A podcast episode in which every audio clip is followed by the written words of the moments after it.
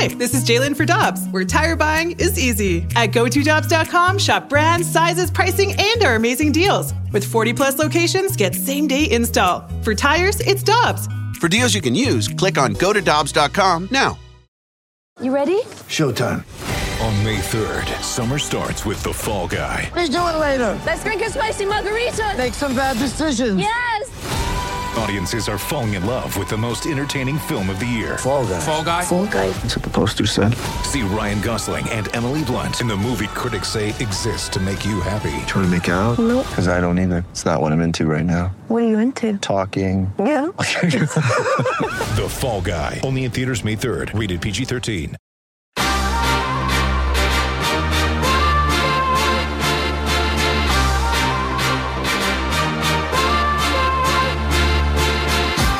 Alongside Brad Thompson, who's in for BK today and tomorrow, Tanner Hendrickson, I'm Alex Ferrario. Blues back in action tonight to start a three game road trip headed into the All Star break and bye week. And they started off against the Arizona Coyotes, taking them on in the building that sits 4,600 people, Mullet Arena. Intimate.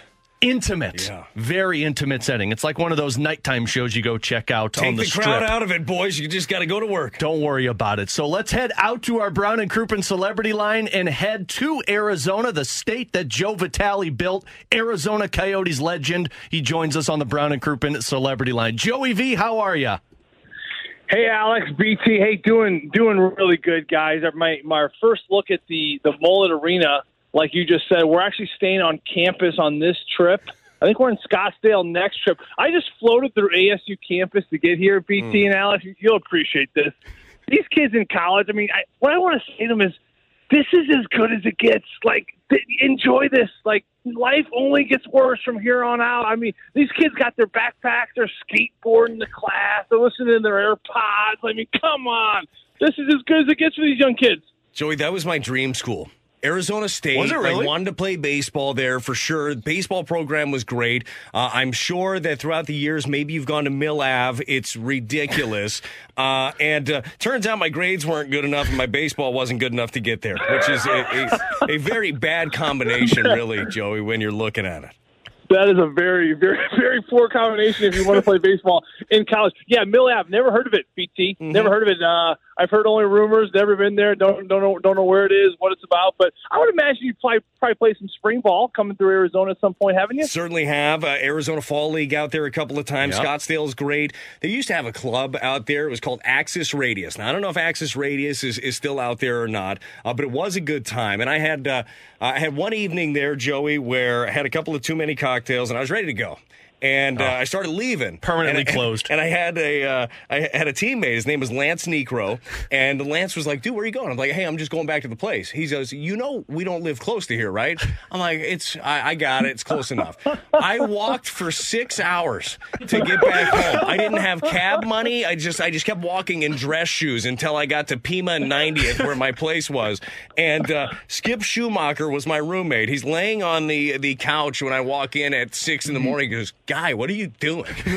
I just walked back. So what I'm telling you, safe in Arizona while you're out there. Okay. Hey, we, we've all we've we've all been there, BT. This one's not in Arizona, but something similar happened to me in Boston. Uh, you know, if this was a podcast, I, I could give you the full details and everything. So I gotta I gotta keep this thing very PG. But it was our rookie party when I went to Northeastern University in Boston, my, my freshman year in Boston. We had a little rookie initiation. I'm going to leave it at that. I may or may not have woken up in uh, the urgent care. Whatever it is, what it is.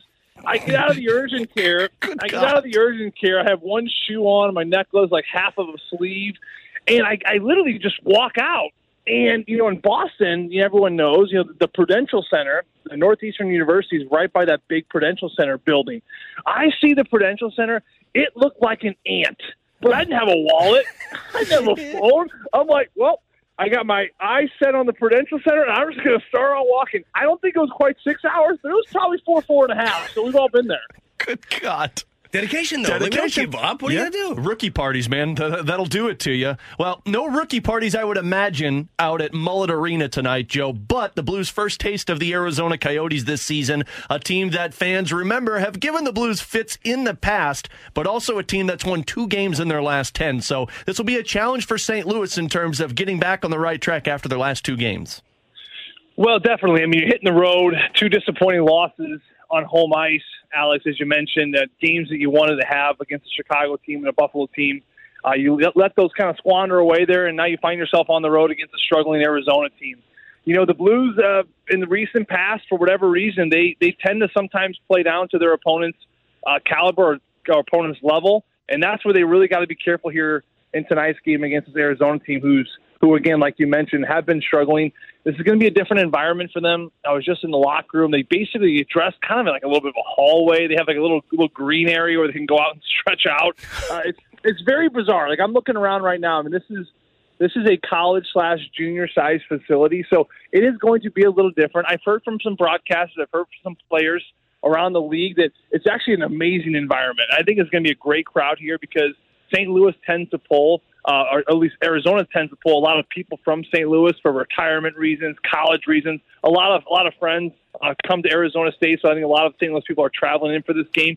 So I think it's going to be split. There's going to be a lot of Blues fans here, a lot of Arizona fans here, and I think all in all, with with as tight as this building is, it's going to get loud. It's going to get rambunctious, and that Clayton Keller, that St. Louis native, he's tended to really disrupt the St. Louis Blues along with those other ones in Schmaltz, Conor Garland when he was here for a while, shorter, you know, players that have skill that you know you just kind of take advantage of, or you can kind of take for granted at times, rather. And they, they've hurt the Blues in the past, so very very important that they get off on the right foot here tonight. Joey, put yourself in these guys' skates right now. You know where you are in the standings. You got 49 points. You're currently sixth in the Central.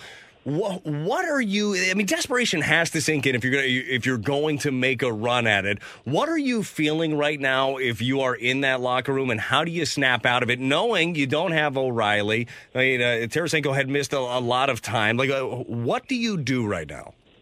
Well, I mean, it's it's a really good it's a good question, BT, because I think you know before you have the injuries, I think to me a player would be like, okay, we need we need some of our big guys to step up. We know we need our captain. We need you know, X, we need Y, we need Z. I think with as many injuries as they've had, and still injuries, you know, dealing with Ryan O'Reilly, we may see Robert Bortuzzo here tonight. I think the mindset, instead of looking to other people, the really the only mindset for these guys right now is they have to look at themselves, like because that's that's going to be the lifeline. It's going to be them. It's got to be individually, everyone looking at themselves and figuring out a way that what's the best way they can contribute and help pull this rope in a much better direction. I think you do get help by having Tarasenko and Krug back. Krug, of course, the other night had two assists. Tarasenko had nine attempts at the net. So those are all good things moving forward. Uh, but this is this is it's gut check time, no doubt. I mean, uh, the time is over. They're waiting around and kind of okay, we still got a little bit of time. They just don't have that much time anymore. They need to put together a run, and I'm talking not like a eight and two run. They need to put together like a 15 and three or fifteen and four type of. I mean, it's it's got to be that long. It's got to be like the next twenty game segments where you're looking at this thing and you really got to make so much hay. And it's not only because they're they're down so much because they're really not. If you look at it, they're they're actually within within reach of a wild card. But the problem is, as Alex and I talk about a lot, the problem is everyone in this central doggone vision they just keep on winning. I mean, that, that night the other night's a perfect example. The Blues end up losing to the Buffalo Sabres. The Avalanche win that night. The Nashville Predators win a tight game, two to one. So it seems like they can't make up any ground when they're winning, and it seems like they can't make up any ground when they're losing. When they're going win two, lose one, win three, lose three. I mean, it's back and forth, back and forth.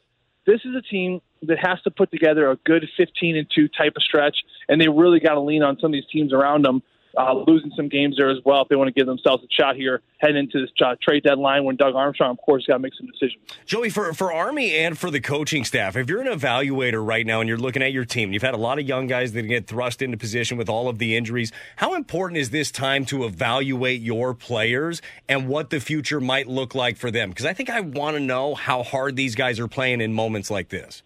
Absolutely. I mean, this to me is almost like training camp. You know, in some ways, you know, training camp is is a time where if you're a young player, you know, you wanna you wanna make your stamp. You want to show the, the general manager. You want to show the coach. You want to show that you belong in this league, and not only for your own sake, but but for g- general managers around the league. So we always talk about in the preseason. this in some way is like preseason, but instead of just the young players needing to step up and really show show their worth, I think it's all the players. I mean, it's truthfully, I mean, you, you've seen this in baseball, we've seen this in hockey. I don't know if there's uh, maybe outside of maybe one or two. If you're Robert Thomas, yeah, I think you're in a good spot. If you're Jordan Kyrou, yeah, surely you're safe. I don't know if there's a lot of players outside of like maybe three or four players that you can say this player is completely safe. I think all bets are off when you have a team that is in such transition like this at times. It can look so good, but then look so bad.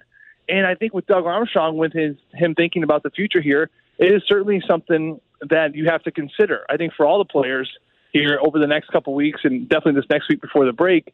I mean, it, it is really that time where you have to show if you want to stay here in St. Louis, you have to prove your worth because so many decisions and so many things could potentially be coming up on the horizon. And this is where the biggest evaluation is going to be happening now for Doug Armstrong. Yeah, you got uh, 13 games, I believe, starting tonight before that trade deadline, and of course that bye weekend uh, All Star break for St. Louis and for the National Hockey League. Joey V, we'll talk to you later on tonight for pregame at seven o'clock. Uh, don't end up in urgent care later on this evening out in Have your Arizona, wallet with you too. and don't forget your Yeah. key card to your dorm room after the game tonight. Hey, that's the truth. That's the truth. Hey, love talking to you guys. You guys are doing a good job. Alex, you better tell BT to settle down. That was too good of a job. He, BK might be out of a job here if he keeps going at this Well, rate. we've already changed the show name to BT and Ferrario. So really easy. So what Wally Pipp looked like. Sounds good. Sounds good there. Wow. Okay.